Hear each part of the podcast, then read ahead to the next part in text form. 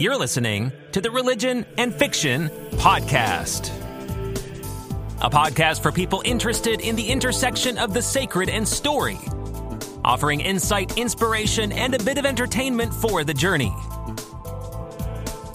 I'm your host, Jeremy Bouma, a former pastor and theologian who writes stories under J.A. Bouma. Stories that offer entertaining escape as well as insightful inspiration for the journey. In this episode, I'm taking you behind the scenes of my End Times Chronicles apocalyptic sci fi series. It's the first part of three, giving you a glimpse at the intersection of the sacred and story from the author's perspective. Stay tuned. Hey, religious fiction readers, this is Jeremy Bouma bringing you episode 18 of the Religion and Fiction podcast. And I'm super excited about it because I'm going to give you a behind the scenes glimpse into my own apocalyptic sci fi series called End Times Chronicles. The past two weeks, we have been engaging another mid 90s into the 21st century sci fi series that envisions the end times from a rapture perspective, where a whole bunch of people are left behind as the series is named, while a whole bunch of true Christians are snatched away in this sort of secret rapture before Jesus Christ returns. As I've alluded to in those episodes, my take on the book of Revelations and those events are a little different than some of the more popular expressions in religious fiction. I'm going to get to that in a couple more weeks, but leading into that, I want to share with you a behind the scenes glimpse into the story decisions I made for my own End Times Chronicles series that I just launched yesterday as a Kickstarter story project. This is truly a modern retelling of the book of Revelation that casts our own modern conflicts with culture and the narrative of the prevailing regime into a stark light in light of those events from John the Seer's revelation. It came about a few years ago when I started asking myself, what would it be like to live through those events? What if Christians lived through the final events of the end of the world as we know it? Yeah, the apocalypse. With a rising apostasy that ravages and destroys the church, followed by the apocalypse that dawns across the earth to bring about God's judgment, culminating with the rise of the Antichrist and its totalitarian regime to persecute the church and to wrest the allegiance of Christians from Jesus Christ and to the Red Dragon. And thrown into the midst of all these chaotic events is a diverse cast of unlikely heroes culled from across the globe who are called to survive and to thrive in the middle of the apocalypse, remaining faithful to Christ until the very end. Get all the details to that, where you can back for a number of awesome rewards from ebooks to audiobooks to signed paperback and signed exclusive hardcover editions. You can even become a character in my next spin off series, End Times Resistance, if you so desire. Get all those details to backing this Kickstarter with deals that expire tomorrow to give you the best discounts possible. All right, enough of the prologue. Let's get to the episode that gives you behind the scenes glimpses into the story decisions I made for this series, beginning with the inspiration behind it. How I came up with the idea, why I came up with the idea, and some of the story details relating to the specific futuristic setting that involves time travel. Yes, you heard that right. My characters from the future travel back to the past, jumping phases to the earliest moments of the church for very specific reasons. Discover why in the episode. Hey everybody, Jeremy Bouma here. I thought that I would come at you with some videos explaining some of the behind the scenes to this new Kickstarter project, launching End Times Chronicles out into the world or rather back out into the world, I should say, because the series has been out since uh, 2019. Uh, with the first story season, Antichrist Rising. Two years later, season two came out called Apocalypse Rising. And now with this Kickstarter, we're launching Antichrist Rising, wrapping up this uh, saga, the sci fi apocalyptic saga, exploring the events of the book of Revelation. And to give you a better idea about this massive 12 book uh, story world, I thought that it would bring to you some uh, behind the scenes videos on the setting, the concept, where it came from, what went into it, the ideas, the, the current cultural moments that inform some of what I've brought to the story, the characters, and where where the story is headed and also what's spinning off from the story. Because what I love about the world that is in the End Times Chronicles is that it is really big and expansive and, and, a lot is going on in the background while our intrepid heroes are on their adventure to preserve the faith and to contend for the faithful, uh, to help them survive during the events of the apocalypse and to maintain their faith and persevere unto the end when Jesus Christ returns at the very end, as the book of Revelation explains and promises, and uh, and the story wraps up with. And so we kind of know based on the book of Revelation where the story is heading, how it ends. Uh, and I actually just wrote that ending a few weeks ago, and I like how it turned out. I, I think that it, uh, it will be surprising given some of the events of uh, the the series, but it wraps up in a way that is fulfilling and appropriate for the story, but also the book of Revelation. All right, so let's dive in to these videos and this commentary on the End Times Chronicles series. All right, so first up on the list, the obvious. Where did I get the idea for the series and the concept End Times Chronicles? Because as you'll quickly learn, the Chronicles part uh, introduces an element of time travel back to the earliest decades and centuries and memory of Christianity.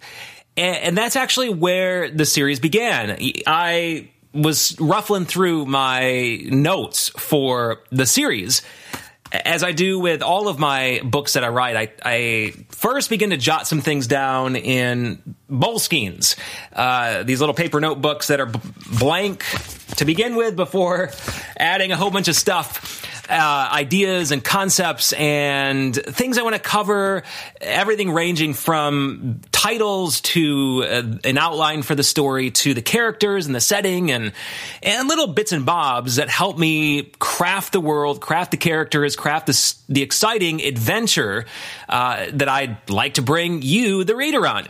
And it's funny because I had forgotten a lot of how this came about and and it was almost 10 years ago that I began thinking about this uh, idea of an end time series, and it actually began not as an end time series, but as a uh, a origin series. That, that's what the series was originally called, Origins, Ichthus Origins, and Ichthus is uh, sort of the remnant Christianity within the st- within the story world of the last remaining elements of the church that have survived through the centuries, persecution, and it, it takes its name from the Jesus fish, if you call it that, ichthus, the Greek letters symbolizing the Jesus Christ, our Lord, Son of God, uh, is where those letters come from. And and I had this idea based on a passion that I have for retrieving and rediscovering the vintage Christian faith, as I call it, the the elements of uh, Christianity that are foundational and fundamental to what Christians have always believed and what the church holds to be true to our faith in Christ and our hope in Christ. Uh, this began for me 15, 20 years ago, uh, as I began wrestling through my own issues in my own my own faith and what I believed and uh, what I didn't.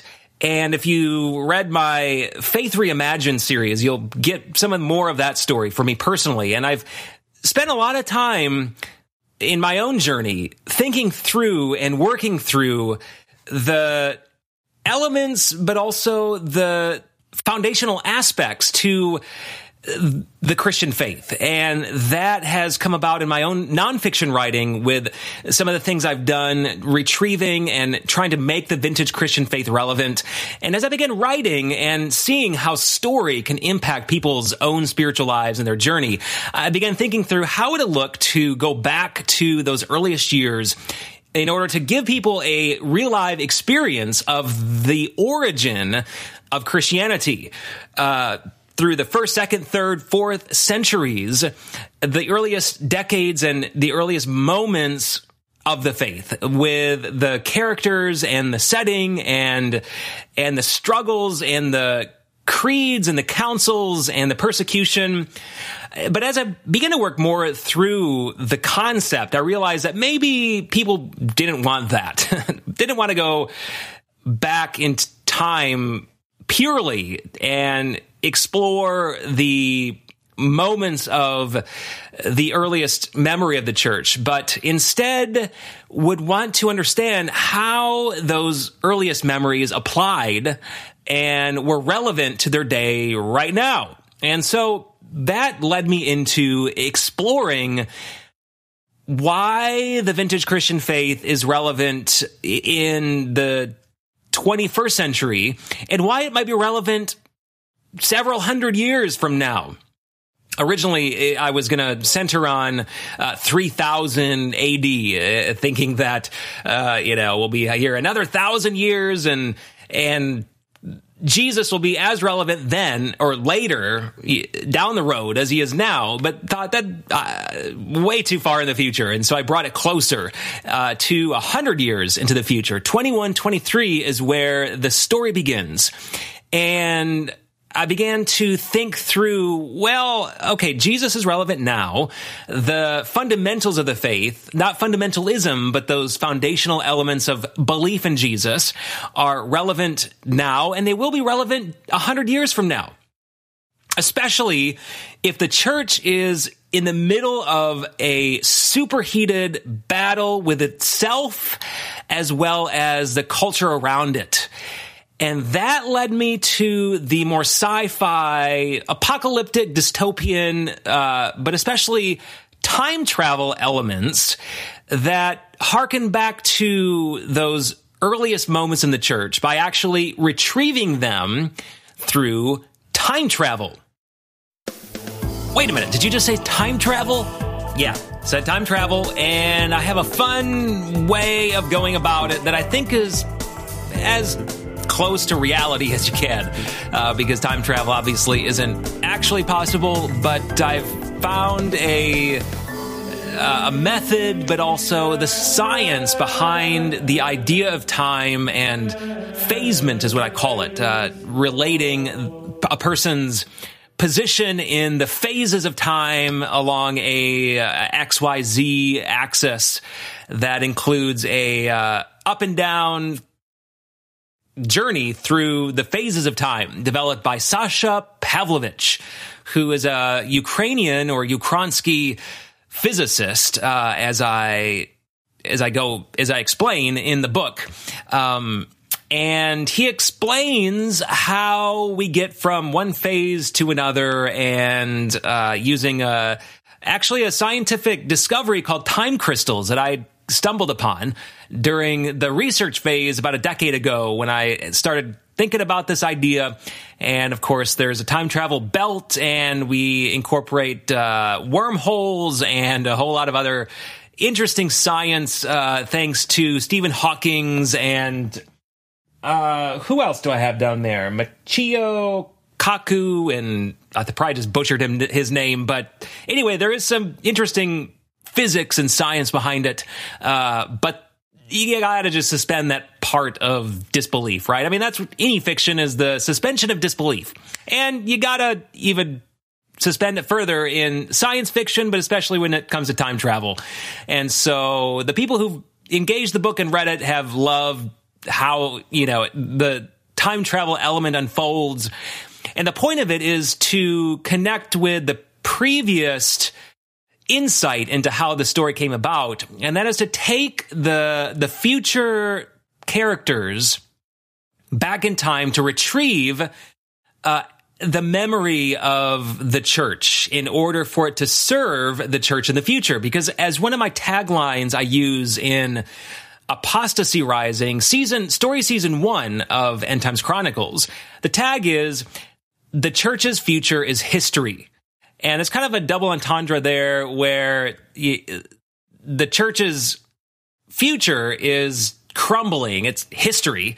But in the other side of it, the, the future survival of the church, the way the church is going to survive in the future, its, its forward motion is by retrieving and holding on to what has come before. And so these characters, because of a, some things going on in book, book one, story season one, uh, unfolding within the church, the apostasy that's rising, the jettisoning of the faith, the reimagining of the faith, the changing of the faith in order to make it palatable to culture, those who are holding on to what the church has always believed, the remnant of Christianity, ichthus, is realizes that their survival depends on retrieving that memory, literally. And I use it as a metaphor for our own day and our own necessity to hold on to, to retrieve the memory of the church. That plays out in a number of my books, not only my spiritual coming of age series called Faith Reimagine, where in book two, titled A Rediscovered Faith, I really take that seriously and, and take that into a, uh, sort of a modern day retrieval and apply it to actual living in our day and age now. Uh, but then there's my thriller series, The Order of Thaddeus, where my characters are actually retrieving the memory through relics and objects and uh, locations of where the the Bible has unfolded, be it the the Garden of Eden, the Ark of the Covenant, uh, the burial place of Jesus, right? These memory markers, these locations, these objects of the faith. But then in the future, we have the the church needing to go back in time, literally, to retrieve the memory, and so my characters throughout the series, there is this element of retrieval, of going back in time to have conversations with Eusebius, who is the church historian, showing up at the Council of Nicaea that uh, was so crucial to solidifying the church's understanding of the deity of Jesus. And they go talk with Cyprian of Carthage and Polycarp, Polycarp of Smyrna and and they retrieve the memory of persecution from them. And then some little known characters, Perpetua and her band of persecuted brothers. And so anyway, I don't want to give it all away, but y- you see that retrieval is a, a huge theme, a story theme in the series. And they literally do that through this device of time travel. And I think it is handled pretty well. It's not hokey. It's not weird. It's, it's kind of interesting. And for me, I, I loved it because it touches on a passion project of mine. But I think the way it's executed is pretty cool because it melds both the past and the future and shows why the past is crucial to the history, or rather the, why history is crucial to the future of the church. So I just explained that one of the major themes of this End Times Chronicles series is this sort of tagline, the church's future is history.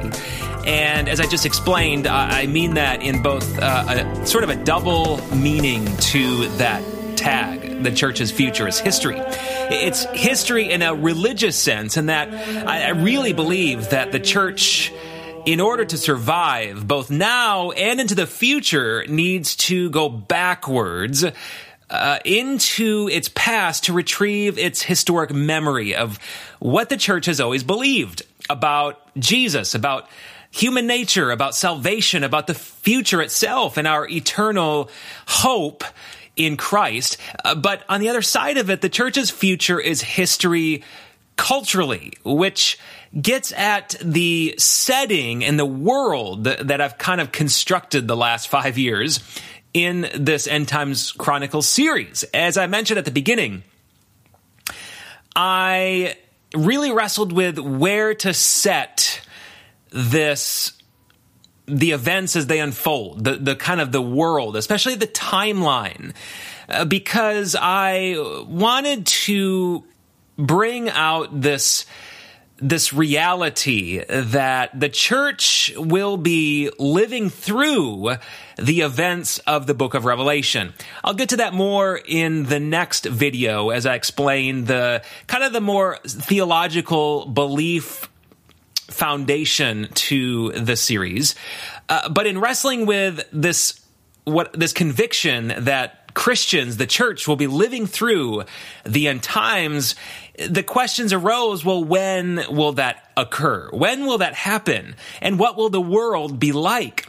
Because, you know, I've, growing up in the church, there was this sense in which Jesus could return at any point. And I think that's sort of what the New Testament teaches for believers to be ready for Jesus to come back at any moment. And so every generation has had this expectation, right? And especially when the world has gone crazy and there have been these crazy pants who've risen to power and have and have waged war or set up these authoritarian regimes and people have wondered, oh, is this it? Is this the Antichrist? And is this the end of the world as we know it? And of course, Jesus hasn't returned yet. And so uh, neither have the trumpets or the bowls uh, begun their judgment upon the earth. And so I, I wanted to Uh, imagine when that might actually be, when that might happen. And I also wanted to create a connection between that future world and our own world. And so I chose 100 years out. When I originally wrote this, the year I chose was 2123, which is 100 years exactly from the launch of this Kickstarter and the kind of the relaunch of the series. And I didn't expect it to relaunch now. The reason I chose 23 is because that's my wife's favorite number. And uh, I love my wife dearly, and I love to incorporate different Easter eggs of her own uh, likes and uh, favorites into my stories. And so there's a little bit of a Easter egg for you. So 2123, I thought would be a great way to root our own struggles as I try to reflect in the series and the storyline and the characters and their own conflicts with within the church and uh, within the authoritarian regime. But to put it out there enough where we could imagine that, yeah, it, it's gonna, it could be another hundred years before Jesus returns, or even a thousand. Uh, but so the world is a hundred years down the road, and the church is in chaos with itself. Uh, there is rising apostasy as the first season is named, which basically means that there are divisions over what is essential to being a Christian and to believing in Christ. And then there are these uh, outside pressures from the culture, specifically from kind of this one world government that uh, arose after a whole lot of political cultural social chaos that unfolded at the end of the 21st century through uh, as I introduce an element of climate change and social unrest, drought, uh, civil war, nuclear holocaust. Uh, there is this space exploration that has pitted great powers against each other, and and that was called the the Great Reckoning. Was this was this season of social, political, cultural chaos uh, across the globe. And what came out of that was this sort of unified world called Sol Terra, which is a, a, a kind of a mashup of Latin words, uh, getting to the Romanesque roots of the story world, which I'll get to in just a minute.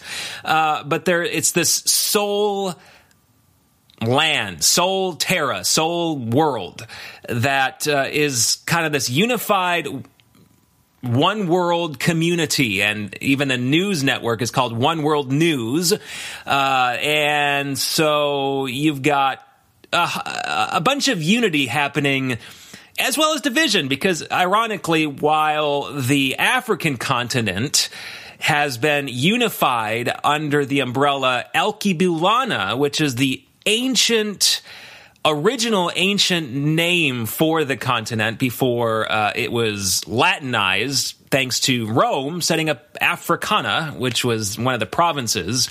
Um, right next to Tripolitania, which becomes an important North African province in El Alkebulanna, this united African continent. So while you have this unity in Africa or El Alkebulanna, you've got great division in the former US of A, which I imagine completely imploding in civil war and destruction, uh, which I think could happen given the crazy going on in our own country. But you have a bunch of divisions. You have Americana, which is sort of the old Yank country Nor-Americana, which is the new American, which is kind of that deep south, uh, south of the Mason Dixon. There is Louisiana, which envisions a bunch of the old Louisiana Purchase states into a unified area. There is the Northwest Cascadia, and then California, which assumes kind of that old, uh, original sort of southwest area. And and in the middle is the neutral zone, which I believe is uh, DC, Maryland, Northern Virginia, West Virginia, and was kind of this chaos zone in the Second Civil War. And then you hop over to Europe, and you've got uh, original provinces there, splintered Germania, Francia, Britannia, sort of these old Roman provinces reimagined into the future. And then there's Vostokana, which is the uh, Eastern Europeans unifying into this bloc, the former Soviet bloc, into this, into their own provincial superpower with Ukraine as the center of attention in Vostokana. I wrote that five years ago before all of the attention shifted to that nation because of some personal connections there with ministry I, work I did in Ukraine for a uh, several weeks during a, a winter Christmas into the new year and have uh, maintained connections with pastors there and church communities. And it's a country that's near to me. And I've also visited Romania and Hungary and some other Eastern European nations. And so that area of the world is, is close to me. And so I thought, you know what? Let's use that as a focal point for this new world where you've got one of the main heroes, Sasha Pavlovich, who's a Ukrainian physicist who makes the time travel discovery and plays a massive role as a hero in the story. And uh, you've got a number of others from these very important nations, which I'll get to when I get to the character point. But anyway, this world that I've established, Sol Terra Republic, is a hundred years in the future and is ruled in the sort of one world authoritarian, totalitarian manner, even before the Antichrist rises to really turn the screws on those totalitarian impulses. And part of the way that this is reflected is in the old Roman model where you've got the the Senate in the Capitolium with a titular head, a sort of imperial power head, figurehead, uh, a new Caesar, if you will, called the Regis, uh, also known dearly by the polis as the patron. And this patron, uh, Lucius Severus, is this basically Caesar figure. And, and I went into this Romanesque direction because of the way that John the Seer envisioned the events unfolding in the book of Revelation. And when it was written and why it was written to encourage and exhort the early churches who were enduring massive persecution under the imperial weight of Rome. He wrote this to not only encourage them, you have that in the first four letters, excuse me, the first seven letters to the first seven churches, to encourage them to stay the course, to maintain their faith, and to uh, con- continue their allegiance to Christ alone in the face of imperial persecution. But then the rest of the the book, there is this reimagined resurgence Roman imperial power, and uh, much of the the apocalyptic apocalyptic imagery and the the analogies that are brought up between Babylon, which the early church had understood as the Roman Empire, and connecting it backwards into the exile of the Israelites under Babylonian occupation. There's a, there's this there's this back and forth here between the the Babylonian exile of the people of God and all those hopes and dreams that were dashed and the expectation for the Messiah to come and make things right. So you have this crossover between the Old Testament being brought into the New and the earliest believers finding themselves in a similar situation exile and a remnant within a uh, persecuted imperial Roman uh, imperial power in this, in their context under Roman persecution and, and Roman imperialism. And so that also spoke very specifically to the early church in the in the second, third, and fourth centuries, when you had a massive ratcheting of persecution, and the believers there were hoping for and expecting uh, Jesus to return to fight the final fight, to bring his church victory, and to finally repair the broken, busted world and make things new again.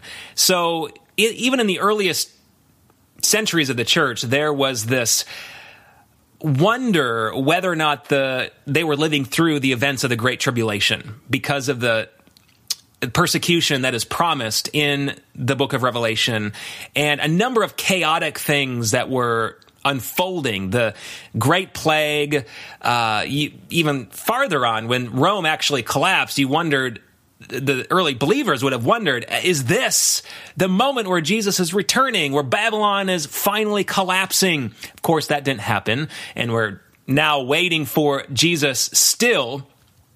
And so, anyway, I.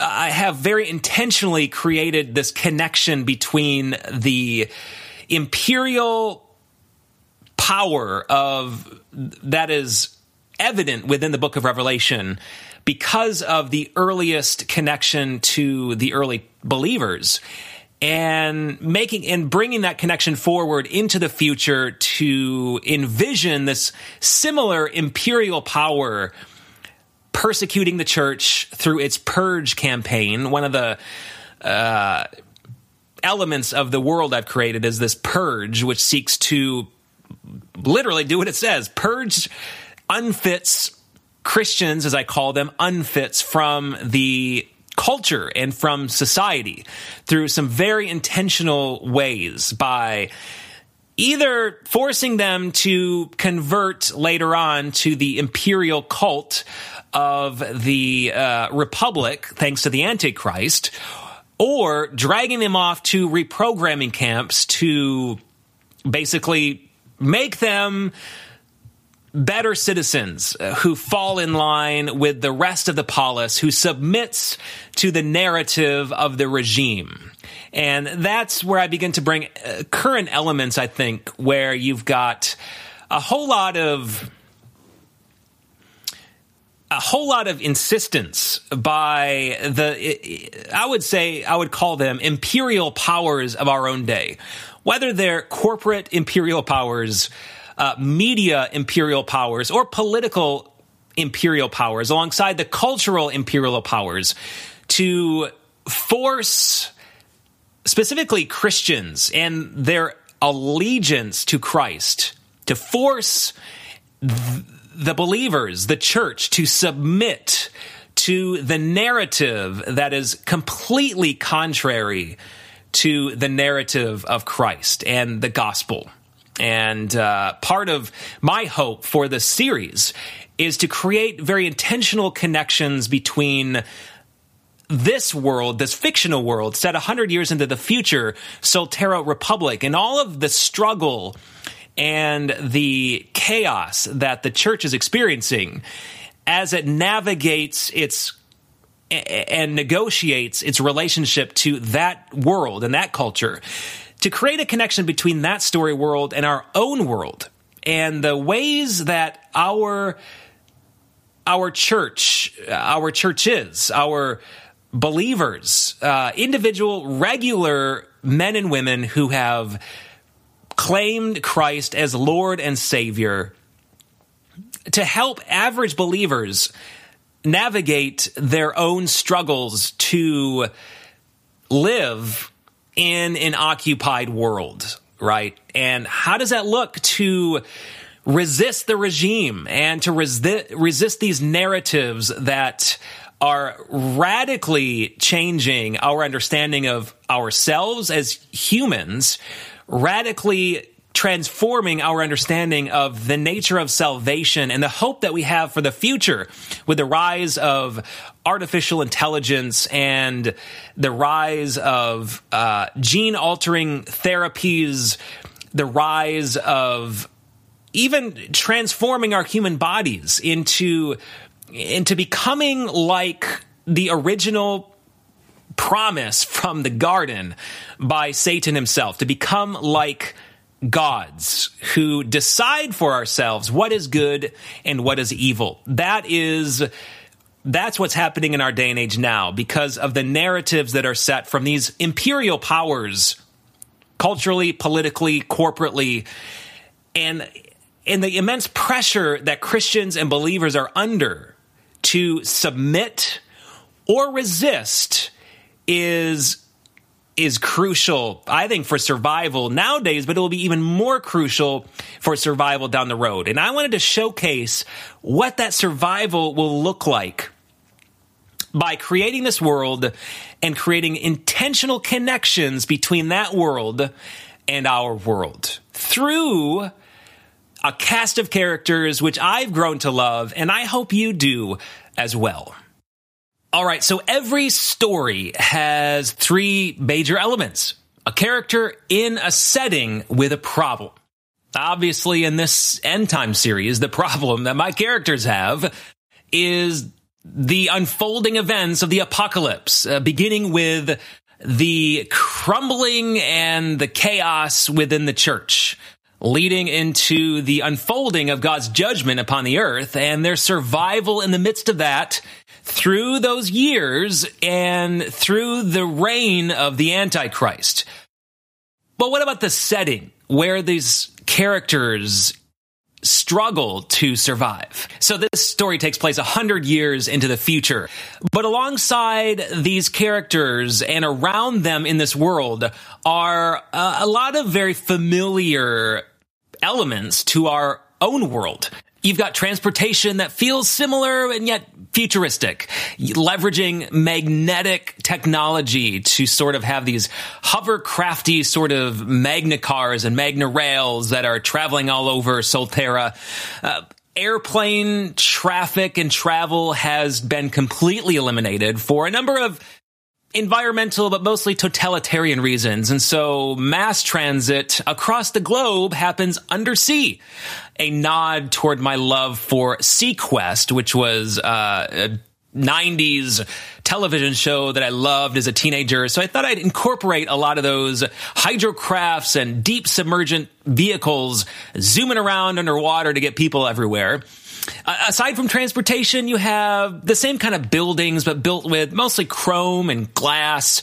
Weapons have this futuristic bent to it that I borrowed a bit from other sci-fi movies and shows that I uh, love and that are dear to my heart. So we have blast guns. Thank you, Star Wars, and neutralizers that blast out these plasma blobs to neutralize the assailants and uh, uh, ray cannons that are sort of like shoulder mounted bazookas that are exploding fiery ordnance at their targets and uh, queller aerial crafts that are sort of like the police state aircraft that are zooming around trying to destroy Ichthus, the unfits the church, and tracker drones because you can't have a, a police state in the future without tracker drones, right?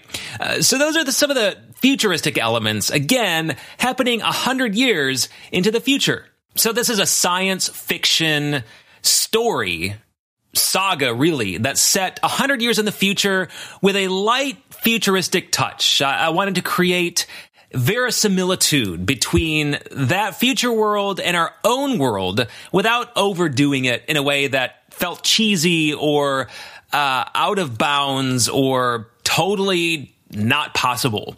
Because I wanted the focus to be not on that futuristic world, but instead on the characters. Because it's the characters that make stories sing. And I'm super excited about the characters who are in this Solterra Republic setting, facing all sorts of problems thanks to the unfolding of the events in the book of Revelation. Thanks again for listening to the Religion and Fiction podcast, exploring some of my own behind the scenes insights into the apocalyptic end time story I wrote to help Christians resist the narrative of regimes competing with the gospel in all its forms. Next week, we will get to know the characters who are cast headlong into the end times. Get details at endtimesworld.com to join Alexander Zaruk and the Resistance in their adventure through the end times. Thanks for listening. Happy reading.